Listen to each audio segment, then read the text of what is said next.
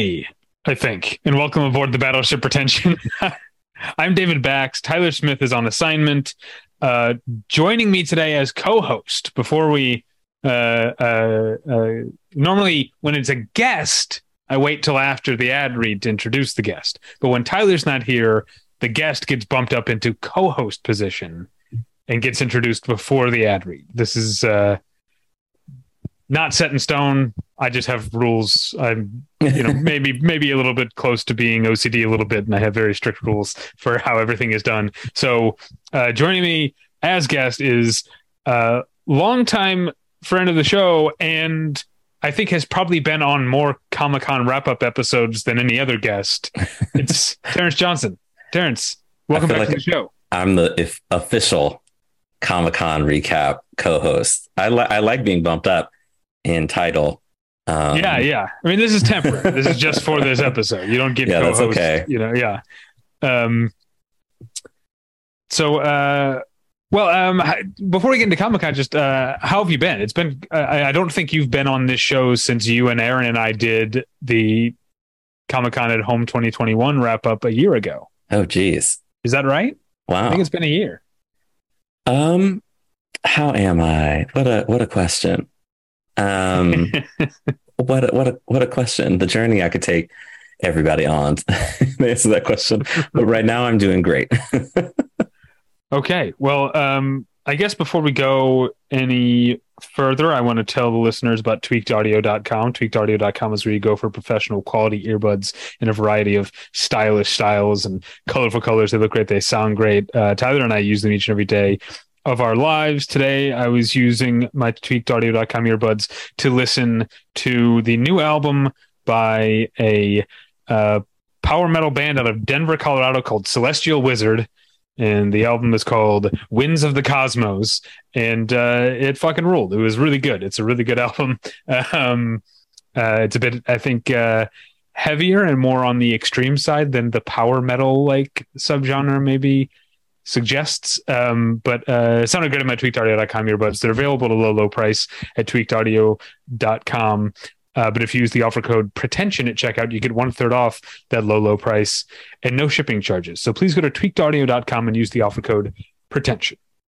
Okay, it's time to commit. 2024 is the year for prioritizing yourself. Begin your new smile journey with Byte, and you could start seeing results in just 2 to 3 weeks. Just order your at-home impression kit today for only $14.95 at Byte.com. Byte Clear Aligners are doctor-directed and delivered to your door. Treatment costs thousands less than braces. Plus, they offer financing options, accept eligible insurance, and you can pay with your HSA, FSA.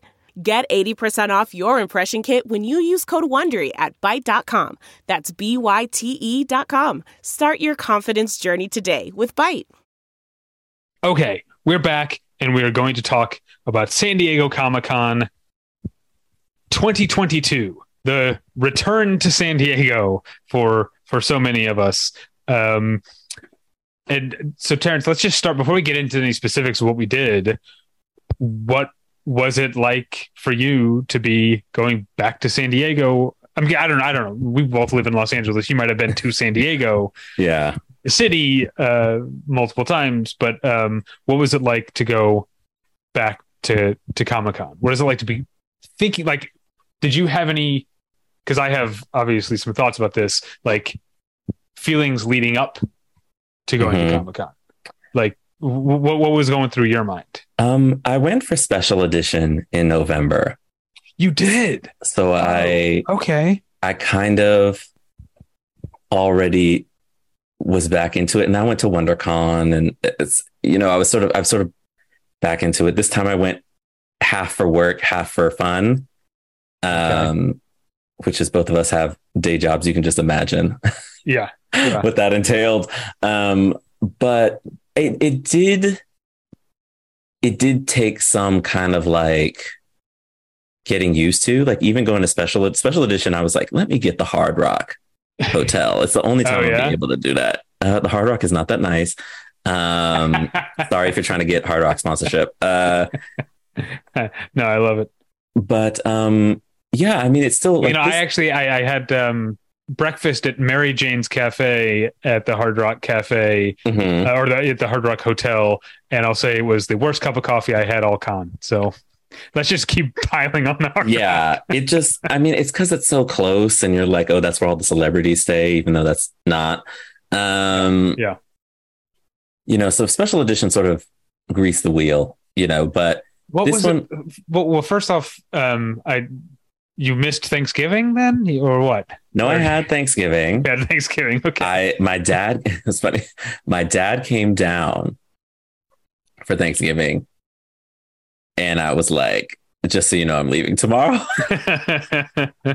Well, he knew already, but it was sort of like he came down and he left to go back up to the Bay, you know, the same day I left to go to San Diego.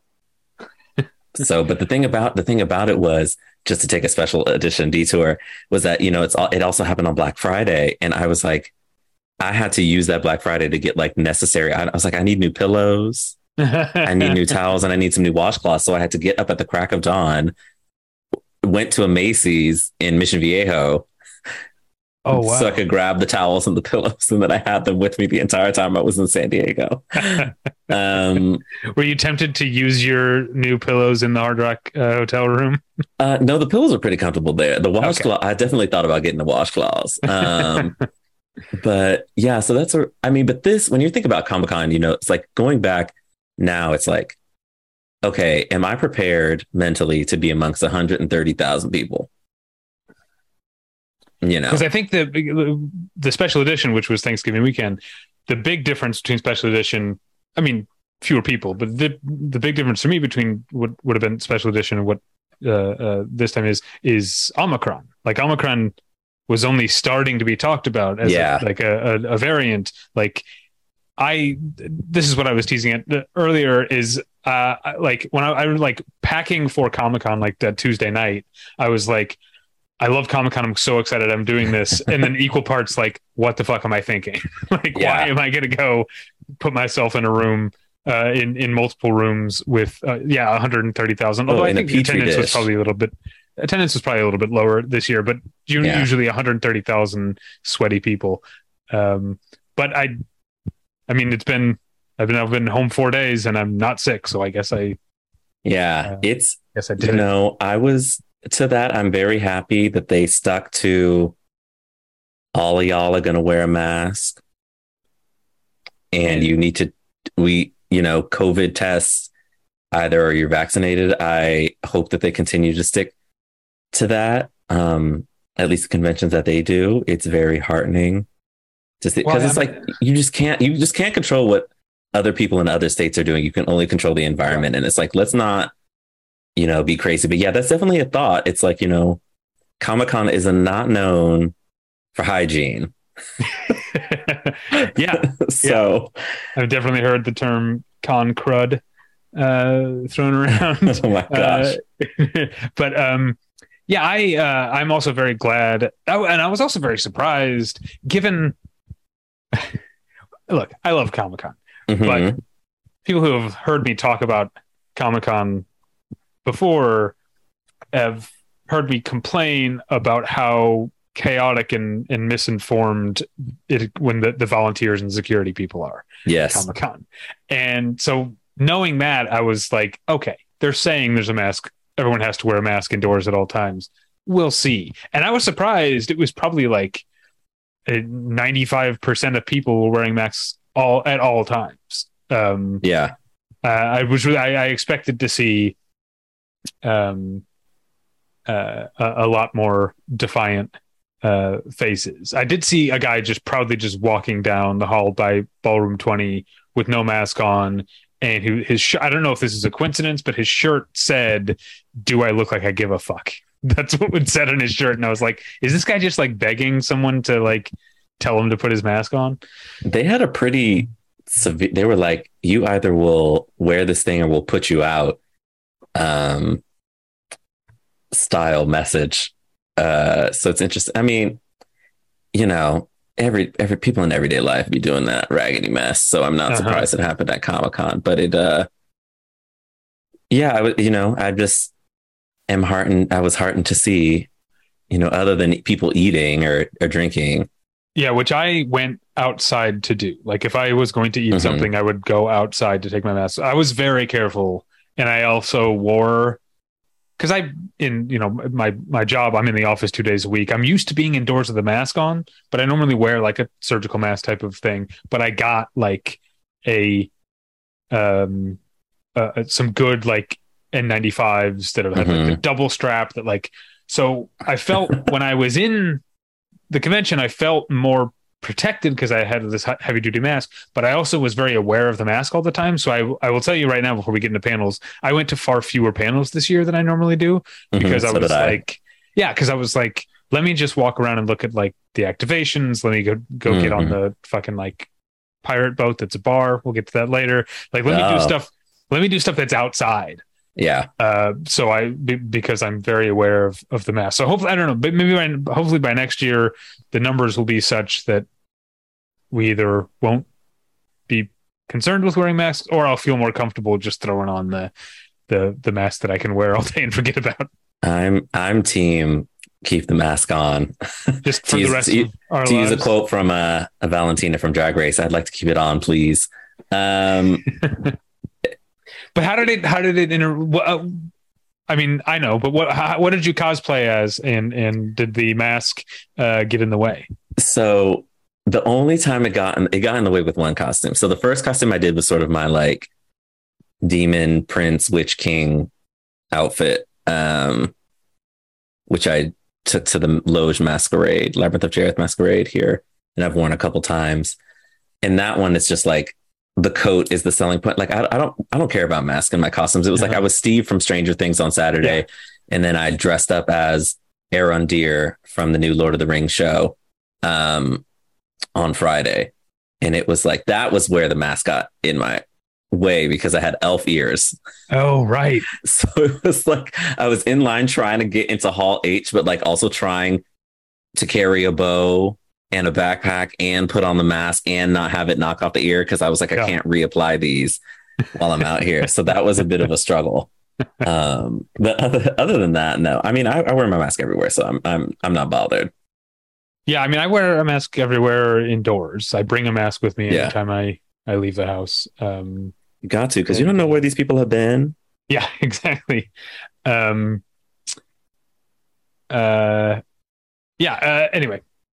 we don't need to go on any more COVID tangents. Let's talk about Comic-Con. Did you get there for preview night? What did you do for preview night? I did get there for preview night. The sole thing I did was run into... I got conveniently misdirected upon getting to the convention center. Okay. So they like let me in with my press pass, and I saw there was a line that was forming in front of the doors. And I was like, okay, well, let me get in the line. That probably was not the correct line for me to be in. I probably got in there way earlier than everybody else, but I like booked it to the Marvel booth. And that I think is the only time I've ever bought something from the Marvel booth at a convention. Yeah. What'd you get? Something good? I got a spirit shirt that says Marvel in gigantic red letters on the back. And that was what I really cared about.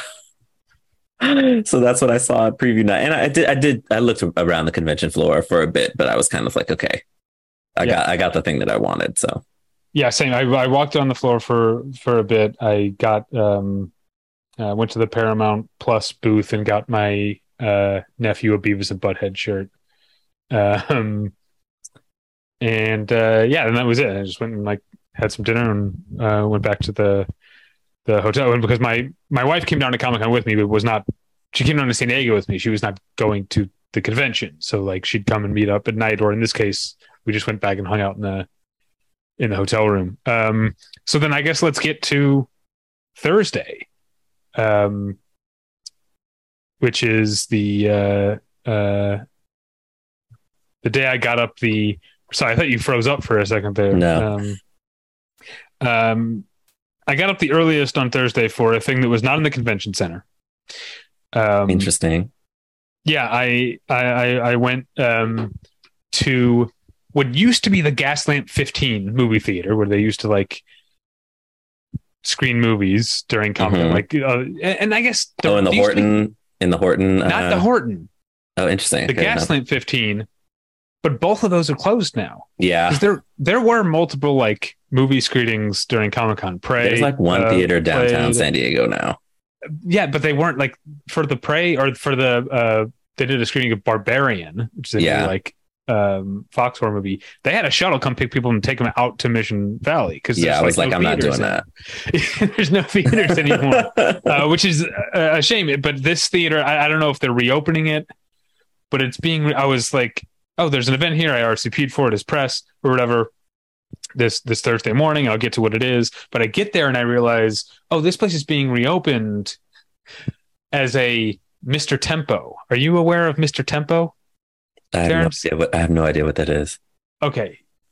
Mr. Tempo, I guess, is a series of like a chain of cantinas, but this is the dude who took over the Pig and Whistle in Hollywood, and then which is a like an historic place that has been there for like over 100 years or about 100 years or whatever. And then like without permits or anything, just sort of like tearing it apart.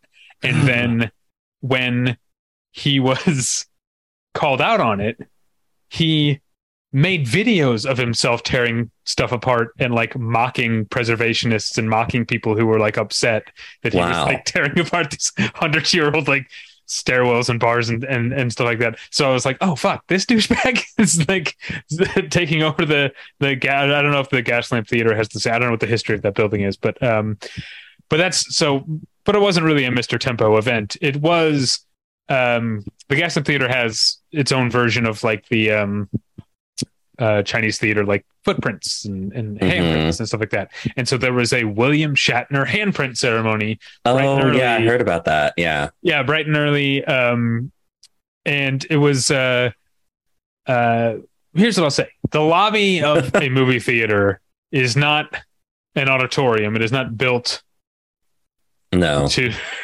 for people to gather in a crowd and listen to someone talk. It was very difficult to understand what was being said. It was so echoey in there, but Leonard Maltin introduced William Shatner, which is I just at TCM Fest earlier this year I saw Leonard Maltin get an award. He was presented an award by Warren Beatty. Here we are turning around and Leonard Maltin, I guess, is passing on the favor, presenting an award to William Shatner. So he talked about William Shatner. I think he talked about doing radio. I think, like I said, it was hard to hear what was being said, but I got a lot of pictures of William Shatner being William Shatner-y, including, and I love that. I've always said, if I were a big famous celebrity, the one douchey, big famous celebrity thing that I would let myself do is sunglasses indoors. I would wear sunglasses all the time. And William Shatner was wearing his sunglasses indoors. He looked cool. I would love to do that. I don't think I'm cool enough to get away with it. I wear my sunglasses in the grocery store sometimes. That's as far as I'll go. Yeah, so he signed his thing in the, or he actually like, I'd never been to any sort of handprint like ceremony or anything like that. Like he signed his name in the concrete and then did handprints, but the first time he signed his name he like wasn't happy with it, and like the guy came up with like the trowel or whatever and like smoothed over the cement and let him like redo it. But so they so that was how I started off my day. How did you start off your Thursday? I started off my Thursday, my first was sort of, I think I walked around the convention center a bit more to try and take it in, taking the splendor. And then my first panel was, I attended two panels on this day and then I got caught up in work. But the first one was The Musical Anatomy of a Superhero. Okay. This is a standby. This is something that they do every year, right? Yeah. 8th annual. Wow. They made it a point to be like, you guys asked us in 2019 why there weren't more women on the panel. And now we've got more women on the panel. How many more? Do they have? Oh, they have one more. Okay. For a grand total of three. But I think it was even, or like Michael Giacchino was the host. So I think he might have thrown it off 4-3. But there was parity, at least amongst the panelists. Yeah. And so it was a very interesting chat. I love the, honestly, if I could go to Comic-Con and just attend nothing but behind the scenes people, below the line people, panels, that would make the con for me. They're always great. A lot of these composers were working on Marvel and DC projects naturally.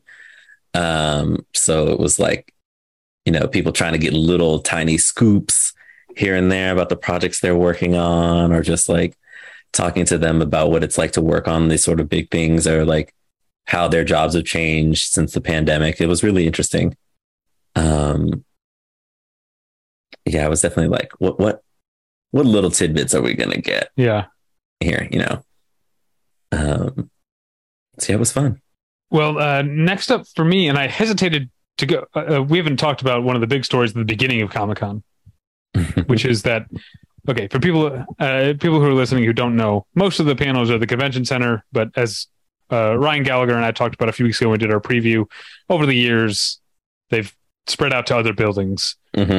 The first one they ever spread out to, over a decade ago, I think, or maybe about a decade ago at this point, is the Hilton Bayfront, the hotel, which is where my first panel was, by the way. Okay, just to the I think just to the east. I can't remember. It doesn't matter. Not important. But Wednesday, the morning of preview night, the workers of the Hotel Bayfront of the Hilton Bayfront went on strike. Yeah, and so I was debating, like, I was like, okay, you know, they're striking the hotel, not Comic-Con. Like, can I go to a panel as long as I just make sure not to like buy anything, like not spend any money? Can I go to a panel? But I was like, but then I'm still technically like crossing a picket line, which I don't like. All of this ended up being moot Thursday morning when they, the understandably probably panicked management of the Hilton Bayfront signed a tentative deal that at least in the short term met their offers, and they all went back to work. And I was like, okay, I can go to the Indigo Ballroom at the Hilton Bayfront with a clear conscience. So I walked in and went to the Abbott Elementary panel, which was a panel conducted virtually. We were all in the Bayfront, but they're shooting season 2 and they didn't bring them down. They did it all virtually, which is okay because they made that clear beforehand. I don't know if you've. Oh, I was gonna ask you how you felt about being virtual. There were some panels at the special edition that were virtual, and I was like, "What is this?" So I totally understand why those people who showed up for Cop Agenda, Nathan Fillion edition, and Cop Agenda DC Nash version, otherwise known as the Rookie and the Rookie, the Feds, or whatever they're called. But those were the ones. The Rookie and the Rookie Feds were the ones that pissed people off because they didn't announce beforehand. Everyone just shows up, and then it's like, hey, we've got Nathan Fillion via Zoom or whatever. So I knew beforehand, and it's still like, it's not like you're watching a pre-recorded thing. It is live. There was a moderator there in person. Asking questions, and the cast was all live. The cast and two of the executive producers, in addition to Quinta Brunson, but the entire cast, including I don't know if this was already announced before Comic-Con or not, but have you watched Abbott Elementary? I've seen some of it. Yeah. Okay, so they. I've already forgotten his name, but the guy who plays the janitor is being upped to series regular for season 2. Oh, so he was there, which everyone was excited about. They did. This has since been announced, but I love, you know, one of the things I love about Comic-Con is like stuff leaking out early because a cast member like forgot they weren't supposed to say anything. So the first season of Abbott Elementary was, I think, 13 episodes. They're going to a full 22 episode schedule this season. And that's since been announced officially, but we found that out accidentally while watching the panel. And it was it wasn't Quinta Brunson who let that slip. It was Cheryl. What's her name? Cheryl Lee Ralph. Cheryl Lee Ralph is the one who let that slip, because Quinta Brunson is like, she's clearly like locked down. Like every question she got, you could see her like pause, like. what do I want people to know? What am I allowed to say? Like, she was like, you can kind of see how she's become a successful like showrunner so quickly. She's like clearly a very like smart and confident and like a very thoughtful person. And I really enjoyed enjoyed that part of it. Did they talk about the Emmy nominations at all? They did talk about, who was nominated for Emmys. Yeah. But they, you know, they also asked to like, you know, I wish I had more, I mean, I say I had more. Twitter exists. If they had said anything big, you would have known it by now. But, you know, they asked about like guest stars in season 2 and you know, Quinta Brunson was kind of like, yes, we're not saying who, but also made a point that like, and I think this speaks to why the show is so good, a point of saying like, we would never like come up with a guest star and then write a role for them. We write the characters and then find the cast someone who fits it. And if you get a fun guest star out of that, then that's great. But, but yeah, they did say there'll be at least one major celebrity, and then the moderator asked, "Is this a Philly celebrity? Because the show takes place in Philly. Is this a Philly celebrity or a national celebrity?" And Quinta Brunson kind of laughed and was like, "I've already said too much, so I don't know. Maybe Will Smith to Abbott Elementary confirmed. That would be great. Yeah, I would love that, honestly. Yeah." I don't know. Maybe she's talking about David Boreanaz. Only other Philly guy I can think of besides Questlove and Will Smith. So that was my first panel of only two. Mm-hmm. What did you see next? The next and sort of final panel that I went to a signing after this, but like the panel I went to was the cosplaying film and TV characters behind the scenes with industry people panel. It's not industry people is not what the title is. That's just what I've been calling it. And as people know, I cosplay. So, and they had the costume designer from Star Trek: Strange New Worlds and Moon Knight there. So I was like, okay, I have to go to this. I want to know, what the people are talking about. It was really cool to hear them, you know, talk about their craft and like the way they do details, and then sort of bring it into like what cosplayers do, or like tips for those. You know, the makeup artist, you know, from Teen Wolf was like, you know, sometimes when she designs makeup for certain characters, like she designs it in a certain way. And it's like great to go on the show floor and see that people have recreated that makeup, because when she put the thought into it, like she did it from a character perspective, but she wanted a distinct look. She also did the makeup for Minx. So that was really cool. And then there were like 6 Moon Knight cosplayers in the room as the costume designer from Moon Knight was talking about all of the things she did. And there's like a secret message on the back of the collar of that final scene of the show of Oscar Isaac's character that she like wove in there. It was really interesting to see all like the little tidbits or like how they go about their jobs. Especially for cosplay for Star Trek: Strange New Worlds. I was like that, like you think of it as like she has like a really narrow window to work with, right? Because this show is a prequel to the original series, which means like she can't do crazy things with costumes like Star Trek Discovery. You know, the uniforms have to eventually like look like they will eventually end up where they do. But she spoke about, you know, new alien races that are in the show. That's where she really gets to like go all out, and she like pitches to the whole executive producer team over there and how she figures it out. So that was really cool to hear them talk about that. Do you watch Strange New Worlds? I love Strange New Worlds. Okay, I don't know that much about Star Trek outside of like the 6 original cast movies, But answer me, why does the one alien on Strange New Worlds have such a bad haircut? You know what I'm talking about? Are you talking about Hammer? I don't know. He's like, is he on the ship? Yeah, hair. Hammer. Yeah. Why did they give him such a dorky haircut? Everybody, like a cool looking alien, but yeah. I mean, isn't that the Star Trek? I mean, look at Spock. Yeah, that's true. But I guess why I came along after Spock's hair was already kind of iconic. So yeah. So I guess I get it. But yeah, his hair.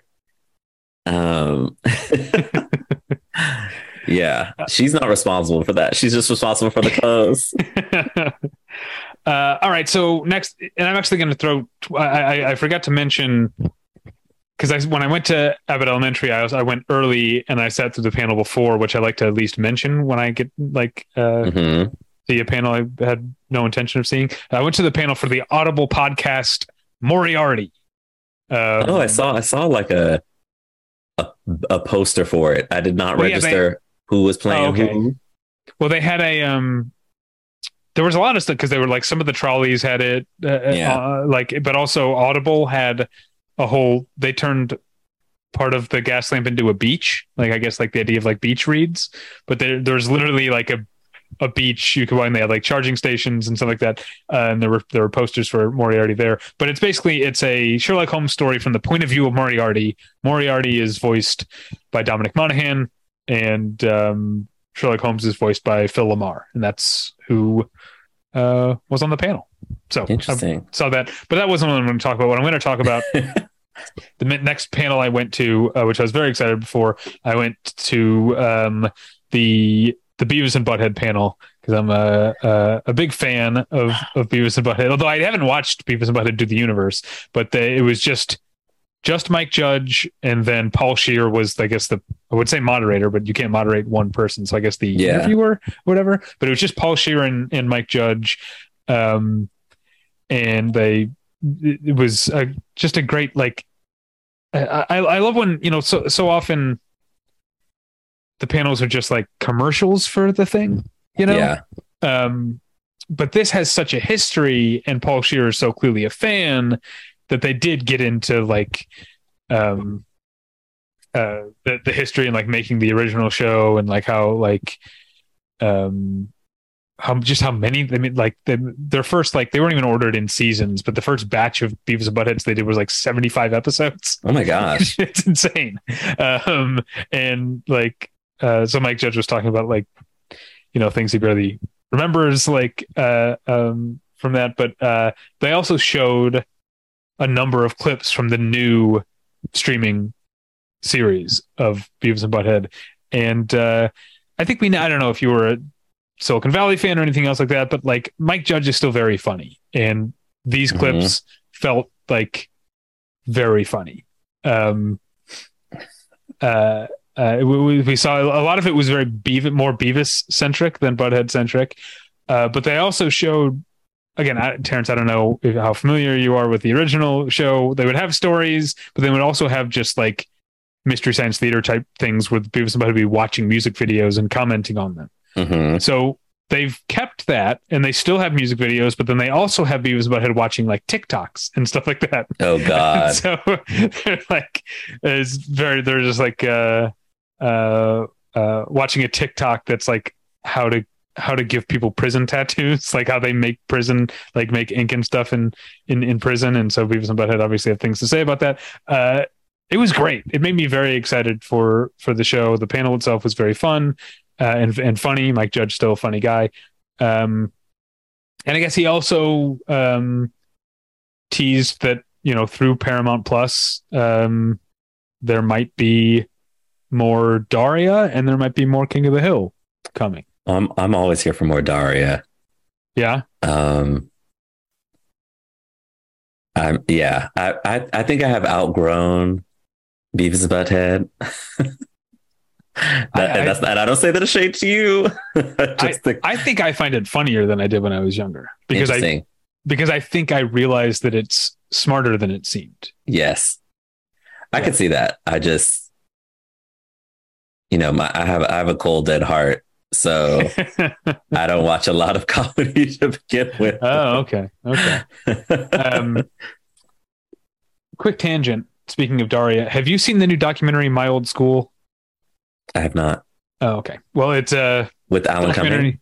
Alan Cumming. Yeah. But the director made a documentary about something that happened when he was in high school in Scotland in the 90s, and the subject gave an interview but refused to appear on screen. So Alan Cumming plays the subject, even though we're hearing his voice, whatever.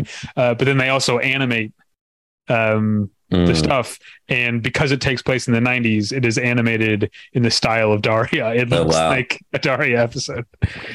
Anyway, good movie. I liked it. Do you have anything else on Thursday? I went to a signing. Okay. Victor Kinney, who wrote a comic called Strange Lore. It was a web comic that I read on a whim once upon a time, and he was at the Prism Comics booth signing, and I was like, oh, let me go. It's about supernatural creatures. A human who falls in love with a supernatural creature. And that's all else. I don't want to spoil. It's really, I love juice. It was juicy and it was a mess. I remember reading it and I was like, okay, let me, I was like, let me try and show some love to the Black people, to the queer authors that are there. So if there was a signing or somebody had a book, I tried to go and get a couple. Yeah, this round, because just for them making the effort, and so that was pretty cool to get to meet him and talk to him about and he gave me some scoop about the next book that he's doing, and so that was a really nice chat. That evening, my wife and I met up with and bounced around doing drinks and food at a couple of different places with a couple friends of the show. Jake Thomas, who was a former editor at Marvel, now senior editor at Humanoids, and longtime friend of the show, Matt Patterson. We hung out and got drinks, and that's what we did Thursday night. So let's move on to Friday, right? Mm-hmm. Yes. What did I do? I didn't do much in the morning on Friday. I kind of walked around the Gaslamp. I went and kind of looked at. I didn't do the Dungeons and Dragons activation, and I'm torn on whether or not I should have. I had a ticket and I wanted to do it. It just was at a time I could not. Because people said it was nice. People said it was fun, and the line moved fast, so even if you didn't have a reservation, they were no one was waiting more than half an hour, which is cool. But also I knew that there was you got a free drink, which is cool, but also it was indoors, and because I was being so strict about even when I ate in the Gaslamp, I only ate outdoors or went to outdoor bars the entire time. I was very strict the entire time. And so I decided against going to the Dungeons and Dragons thing. So I just I walked around, I looked at it. I looked at a few things. So my first actual panel of the day was not until the afternoon. And it was it was my first time in Ballroom 20 years. It was for Paper Girls, Amazon's Paper Girls, based on the Brian K. Vaughan comic book that I was a big fan of. Friday, you'll see, is a very big Paper Girl. I did multiple Paper Girls related things on this day. But the first thing I did that I hadn't done for a while is wait in the Ballroom 20 line. I'd forgotten the most miserable thing. This is a very super granular specific complaint that will only be relatable to other people who have been to multiple Comic-Cons. The thing about the Ballroom 20 line, as much as the convention center is air conditioned, when you're waiting in the Ballroom 20 line, you were next to a big glass window, windows, and you were under a canopy of windows, so it gets so fucking stuffy. I was just mopping my forehead, just sweating, just standing in line waiting for Paper Girls. But then I got in there, and the panel was a lot of fun. It was moderated by Yvette Nicole Brown. It had Brian K. Vaughan and other people on the panel. As far as the cast, it was the four, unknowns. They're I don't know if you know, Terrence, the story of Paper Girls, but they're 12-year-old girls, so yeah. They're not like known actors. Hopefully they will be if Paper Girls is a big success. And then Nate Cordry, who was playing a role that it was originated for the series, not a role from the comic. And then Adina Porter, who plays a role that is in the comic. And I was not familiar with Adina Porter. I don't know if you know. Oh, I know who she is. Okay. Yeah, I'm looking at her. Said she was on True Blood. I'm trying to remember who she was. She played Tara's mom. Oh, really? She was also in American Horror Story. Okay. Wow. Yeah, she's not that old to be playing Tara's mom, right? Yeah, but that's not the point of that part. The point of the part is that the mom is an alcoholic. yeah. Okay, so yeah, I do know who Adina Porter is. I guess I just didn't recognize her. She was a delight on the panel. She had the most memorable answer because Yvette Nicole Brown had these like stock answers. A lot of them were about the 80s and stuff because it takes place in the 80s. And obviously the main cast were all born, in the 2000s. But she asked, what's something from now that you would miss if you actually traveled back to the 80s? And so they, talked about these kids are talking about Spotify and stuff like that. And Adina Porter specifically called out the advancements made in sex toys in the year since the 80s. And she would miss some of the more technologically advanced sex toys. Oh my! Definitely the best answer in the panel. But they showed a lot of clips. Definitely got me excited for the show. But a lot of the what Yvette Nicole Brown was saying, and a lot of you who watch the Twitter reactions to the panel, a lot of it was people my age being "Holy shit, these girls are so young." Yeah, when you hear somebody's birthday starts with a 2, it hurts a little. Yeah. So what was your first thing on Friday? So my first and only panel on Friday was Lord of the Rings of Power. So this, I actually waited in line the night before to get a wristband. Tell me how that went. When did you get in line on Thursday? I got in line on Thursday at 5:30 because they said they would start handing them out at 7:15. So for people who've never been to a Comic-Con, for Thursday, Friday, and Saturday, Thursday, Friday programming, they start handing out wristbands at 7:15. For Saturday, they start at 9:15 on Friday.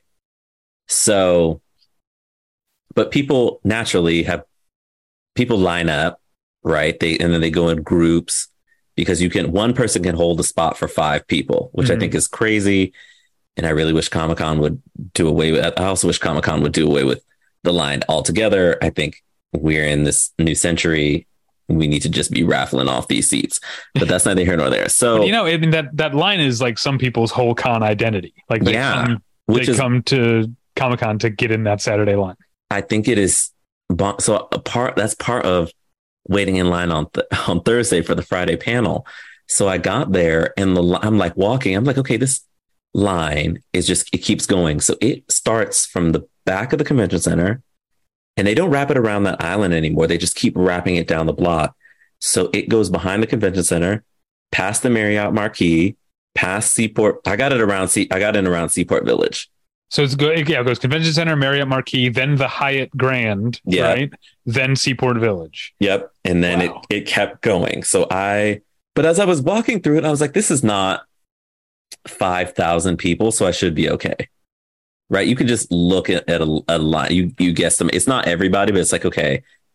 I've been to previous Comic-Cons and tried to get into Hall H on a Saturday, and it's if you end up on the basketball courts, you're not getting in, right? That just but they don't go that way anymore. So I was okay. this was the one area that I thought was disorganized by Comic-Con, because it was like, it was 7:15 and they hadn't started handing out any badges or any of the little bracelets to get in. It's like, okay, you said 7:15 and we have been in this line for, you know, so it essentially took me 4 hours to get my wristband, and I was in section B. So I was like, so they were moving through the line quick. But it was just like, you said you start at 7:15 and I'm getting this wristband at 9:30, 10. But like this, I wanted to be in the room. This is the only time I would never try for Saturday. And I think if Comic-Con were smart, they would start spreading out these panels a little more, or they would put certain panel, like they need to put Marvel Saturday morning. I don't care what Disney and Comic-Con needs to come to it, because that's the thing that people are waiting in line all that time for. And so it's like, you know, I would have loved to gone to see Star Trek, but I was like, I'm not. There were people in line on Thursday while I was in line for Friday trying to game the system to get in line that night to line up for Saturday. Yeah, you're not supposed to do that, but like as we've said before, that Comic-Con security aren't always on the same page as one another. That was the thing. There were some people who got mad that were like, "Oh, you said the line starts at 2 a.m. on Friday, and there were people in it at 11." It's like, all of y'all are crazy. So yeah, that was my line experience. So I don't want to do that again unless it's something that I really want to go. Like if Star Trek had been on Thursday, what I might have thought about getting in line on Wednesday, but the Lord of the Rings panel was really cool. They had like a part where they like, I think DC might have done this, but you know where they like drape the whole room in screens, and so they had like this really cool like a banner, and like the screens just kept going, and I was like, holy shit, I was like, how much more of this room is going to be like enveloped by these screens? And so it was like, you know, they brought nearly every major cast member from the show and the showrunners and another executive producer, and Stephen Colbert hosted it. So it was kind of like a, you know, you get the ultimate fan to host, and they had like the character posters on the wall, and they showed some scenes from the show, and the actors were a lot of fun. And I was there in costume. So it was kind of like, oh, this is like a fun, you know, thing. It was worth it. Only because I waited like if I had been there all night, there's nothing worth all night. Yeah. You know, but it was pretty cool to be back in Hall H. I don't know if I'll be back again anytime soon. Yeah. I mean, Battleship Retention is not a big enough deal to get me a panel pass from the publicists for Warner Brothers. I'm not there yet either. If I ever get there, that's what will get me back to Hall H is a panel pass. Just, I can't. Yeah, you know, it's tough. Like there are certain things about Hall H, and I like when the studios actually lean into this. I'm thinking like Star Wars when they brought out everybody. Right. And it's like, you might see the trailer, but like the point of getting in the Hall H was just to be in there. And then they took everybody from Kevin Smith's panel and took them to a concert. Oh, I remember seeing that. Yeah, that's right. That's the Force Awakens panel. Yeah. Like, you know, things like that, you know, that bringing nearly your entire cast is really cool, you know, and show some footage that you're not going to put online is the basic part of it. But, you know, and it was a cool experience. But, you know, I don't need to be in line forever. I want to go to the convention. Yeah. So and waiting in line for panels is enough. Waiting in line overnight for holiday. Like I love that they've instituted that come back at 7:30. Like you get the wristband and you come back by 7:30 and you can you're guaranteed a seat, just not in the section. That is like a blessing. Yeah. Cause you want to go to the convention, but yeah, it was a fun panel. Really cool stuff. I'm very excited for the show. All right. So my next panel, I guess I'll technically talk about two, because again, I showed up early and I sat through a panel that I had no intention of seeing. And this is a really interesting one. It was called So You Want to Be a Comic Book Retailer. And it was basically all different comic book store owners from all over the country. Well, I guess really all over the West Coast and Southwest, but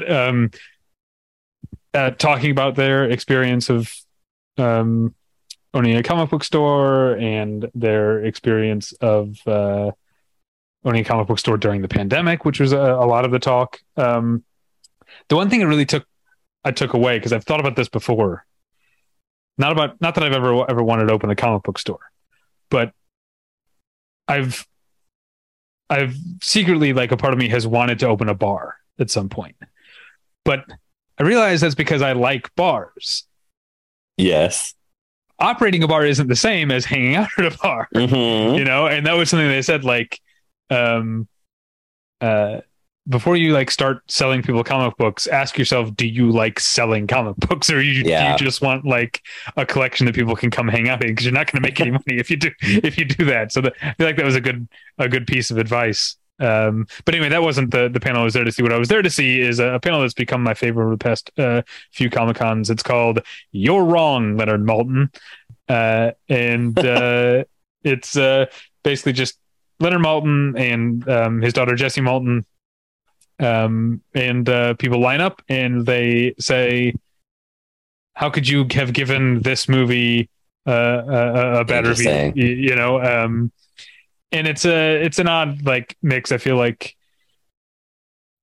I've been to enough of these that I know someone's going to say The Princess Bride, because everyone loves The Princess Bride and Leonard Maltin didn't like The Princess Bride. Okay. But I also feel like I love The Princess Bride too, but, like, I also feel like I've heard this asked before. But then, like, also weird movies that I've never heard of come up, and Leonard Maltin is just, it's kind of like, it's very different from this, but in some ways it's kind of like when Tyler and I on the patreon.com/battleship pretension when we do, like, the listener mailbag question, and it's like an hour long episode and we get through, like, three questions because we, like, use it as a springboard and start talking. And that's kind of like what's fun about Leonard Maltin, is he's been around so long and he loves movies so much that he just goes off on these tangents and tells stories. He told the story about, like, moderating or co-interviewing Scorsese and De Niro at the Egyptian Theater for a screening of The Irishman, which is also, like, funny to me, like, you're gonna go to a 3.5 hour movie and there's also a Q&A, like, oh gosh. And so that is your whole day. That's as long as you waited for those that Hall H wristband. It's just reminding me of when we went to the premiere of The Irishman and then the after party. I wasn't there. Did you? Where was that? TCA. It was premiering at the Chinese, but we were in just the regular TCL. Oh, interesting. Yeah, I did. I was like, when will this movie be over? I love the movie. I saw it at the DGA,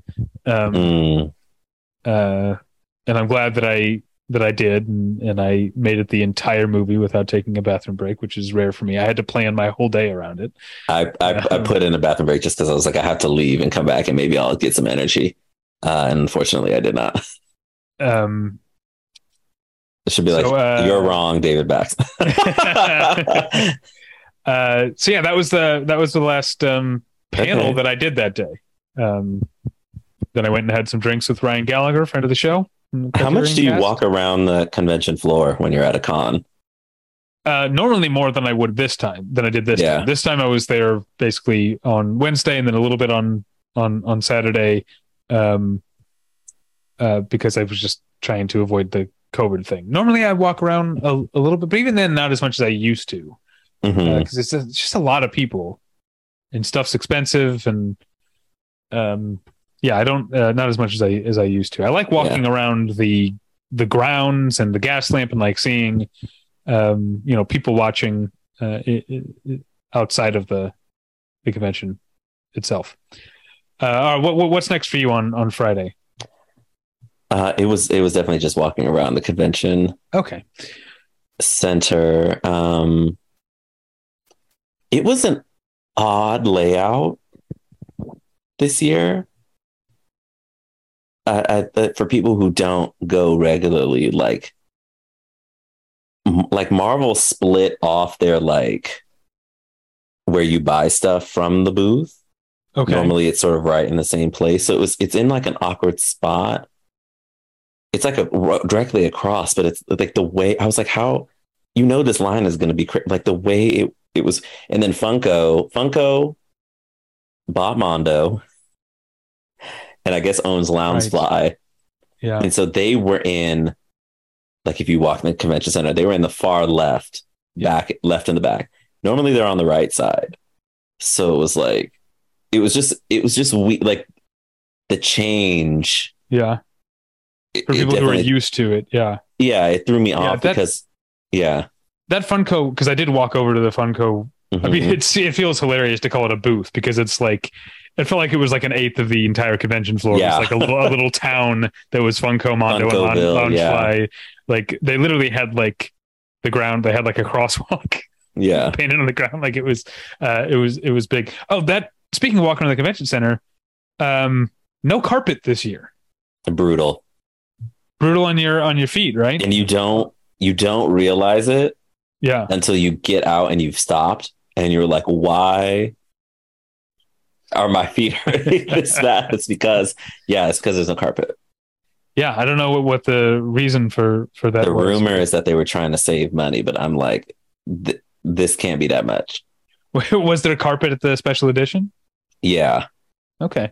All right. Maybe they sank all their carpet money in. The convention center, for people who haven't been, it's huge. It really is, yeah. I think I averaged walking 6 miles a day while I was at Comic-Con. So, to do that on cement, is rough. All right, well, I'll do my last two things at once, which was both evening things and both Paper Girls related. Mm-hmm. I went to the they had a screening of the first episode on a terrace at the Grand Hyatt, where they were I had a really delicious hot dog and some wine, and it was I don't know if you've been to one of these an outdoor screening where there's headphones, so you're watching the thing and everyone's sitting, but oh, that's interesting. No, I haven't. Yeah, I've been to those. So I mean, by the time you're hearing this, the show's already premiered on Amazon Prime, so I won't go into the episode. You can watch it. Yeah. It's good.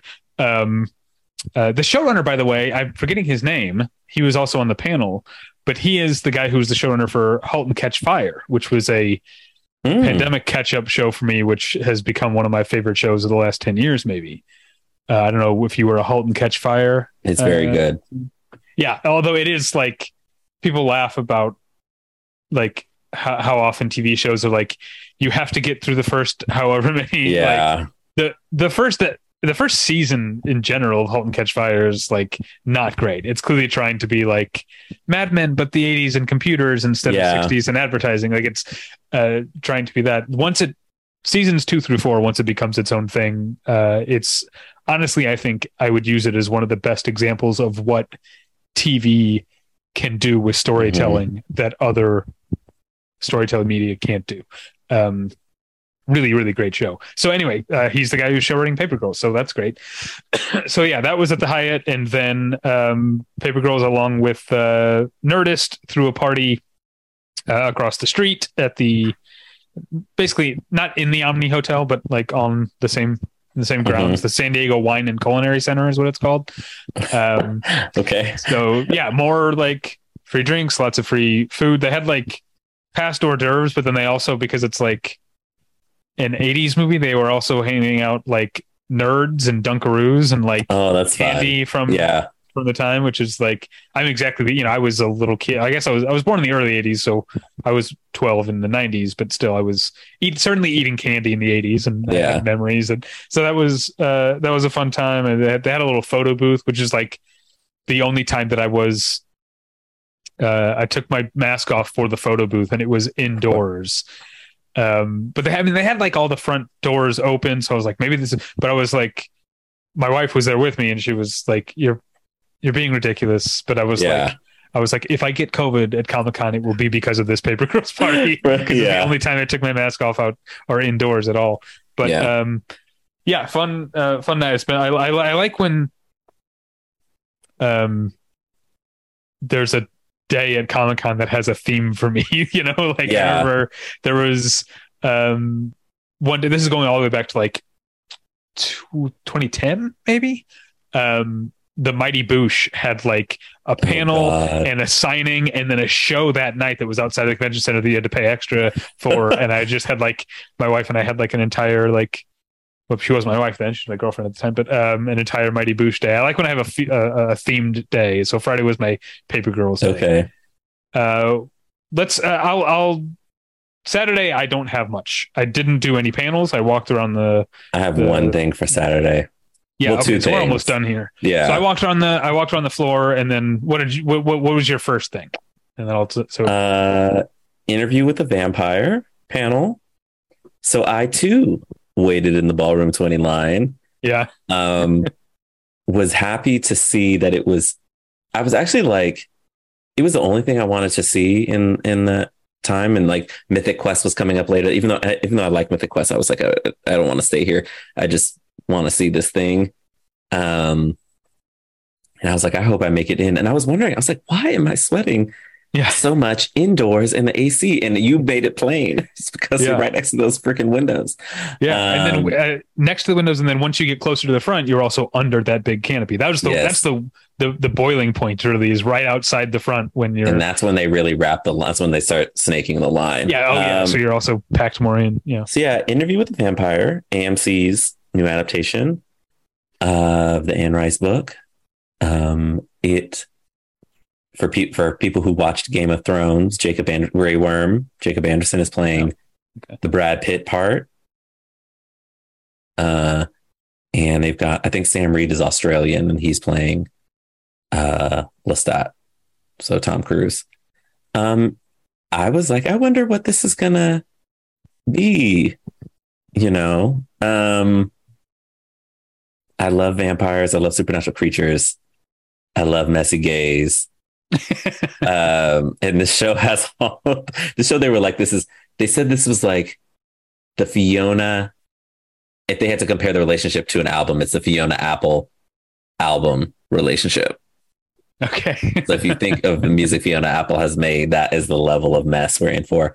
And you know, I find myself, the older I get, the less beholden I am to like needing anything that I liked or read to be so exactly what it is in my mind. Mm-hmm. With the exception of Ron, with the exception of the adaptation of Serena with Bradley Cooper and Jennifer, I will never forgive them for that. But like, you know, having a black man in the Brad Pitt part, I was intrigued because they showed a clip from the show where they've sort of used his race as like character and plot. So it's like woven into the fabric of the show. And so I was happy to see that, but you know, some people are mad. They'd be mad about everything, but some people are mad. And I was like, it looks like Interview with a Vampire to me.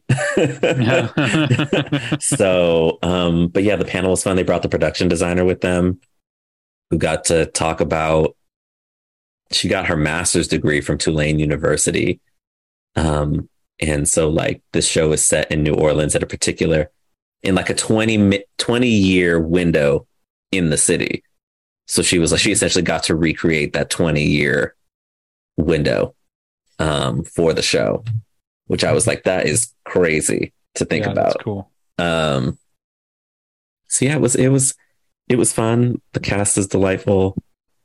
The showrunners said that I think they have some rights to her other books. So it's like, this is telling the story, but Anne Rice sort of peppered the characters throughout her books.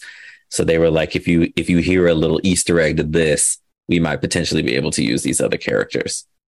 So that was the main panel I did. And then the only other thing I did was watch the Black Panther trailer.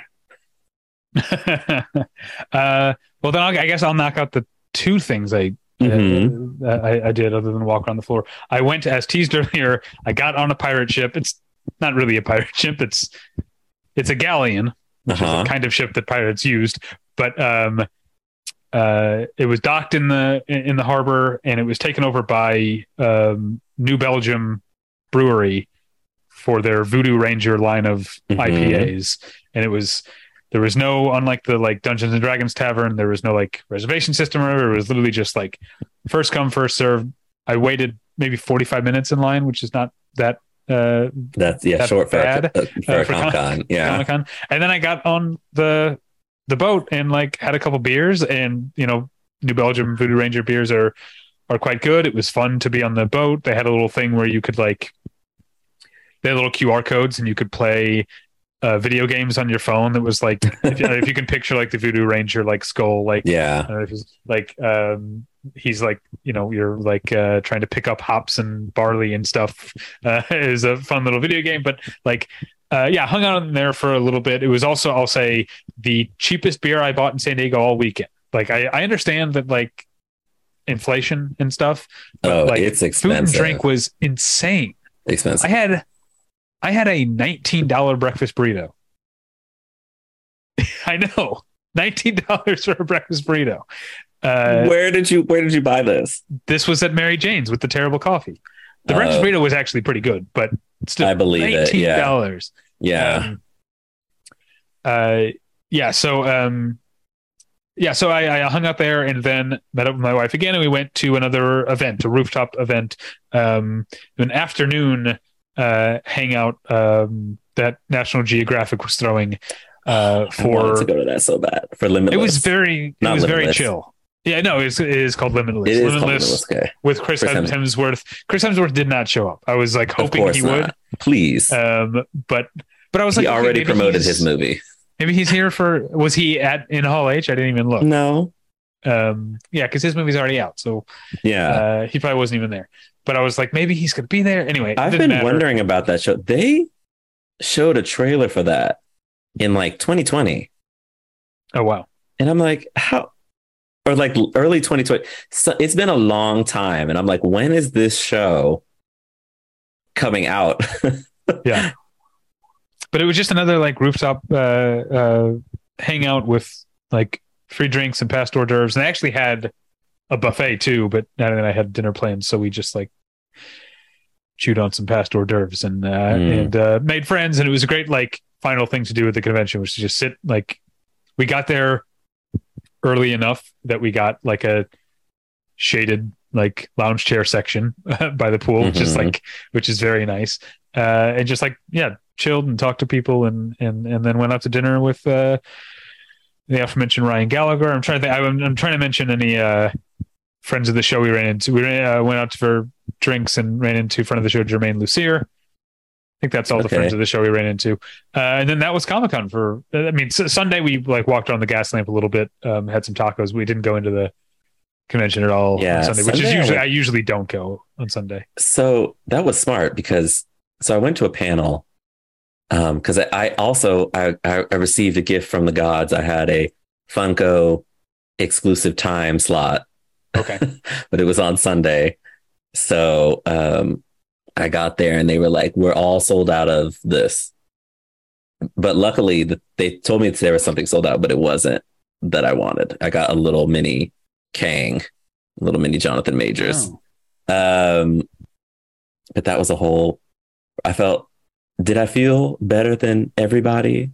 Uh-huh. Did I feel like I was better? Yes, I absolutely did. But the convention center was packed on Sunday. I was aren't y'all supposed to be leaving? It was insane. It was way more people than any other day. And I walked sort of the floor nearly every day of the convention. Way more people on Sunday. Which was crazy. But I went to the Black and Queer and Popular Media panel. Victor Kearney, who I bought the book from, was the leader. And there were some other panelists, and it was a fun and lively conversation. They talked about Tom Swift, which got canceled, which I'm mad about. And First Kill, the show. So it was really interesting panel about like asking for representation versus creating it yourself, or like what it means when you're in the position to create something and like how you should reflect that. So that was a really fun and interesting end to the, I was like, okay, I've had the, you know, this will be like the meat of the convention. I've had the dessert. I've had the vegetables. Now let me have something that's enriching. So yeah, that was pretty good, but yeah, it was a very, it wasn't chill work wise, but it was a very chill convention. I don't think I've ever just been like, oh, if I go to a panel, I'll go to a panel. Yeah. All the other conventions, I'm like, all right, schedule down to the freaking minute of where I'm going and what I'm doing. But yeah, it was a nice return back to the full force of the event. Yeah. Yeah. It was, I'm glad I did it. I don't know, how many people got sick since, Comic-Con. I hope no one's seriously sick. I hope we're able to do it again next year. Well, Terrence, thank you for joining us to talk Comic-Con. Oh yeah, you're welcome. Thanks for co-hosting this episode with me. Yes, always nice to co-host. Yeah, once a year. Well, listeners, you can find me at battleshipretention.com and check out our Comic-Con preview episode if you haven't. See how many things I mentioned that I didn't end up doing. That's all at battleshipretention.com. Email me at david@battleshipretention.com. Email Tyler at tyler@battleshipretention.com. Follow me on Twitter at davypretension. Also make sure you check out my other podcast. It's called The One Where I Met Your Mother, and it's a podcast where my wife and I watch an episode of Friends and an episode of How I Met Your Mother every week, and we compare and contrast. Most recently, we talked about we're on season 3, episode 12. So we talked about the one with all the jealousy is the Friends episode where Ross thinks Rachel's new coworker Mark is trying to steal her away from him. And then the how many know that episode is called No Tomorrow, which is a St. Patrick's Day episode from their 3rd season, which features Neil Patrick Harris in a green suit for the entire episode. So that's fun. That's The One Where I Met Your Mother. Check that out. Terrence, where can people find you on the internet? You can find me at lenoirauteur.net, lenoirauteur.net, and at Terrence B. Johnson on Twitter and Instagram. Well, thanks again for joining us. Yeah, it was fun. Terrence, for co-hosting with me. Thank you at home for listening, and we'll catch you next time. Bye. You have to say bye if you're co-host. Bye.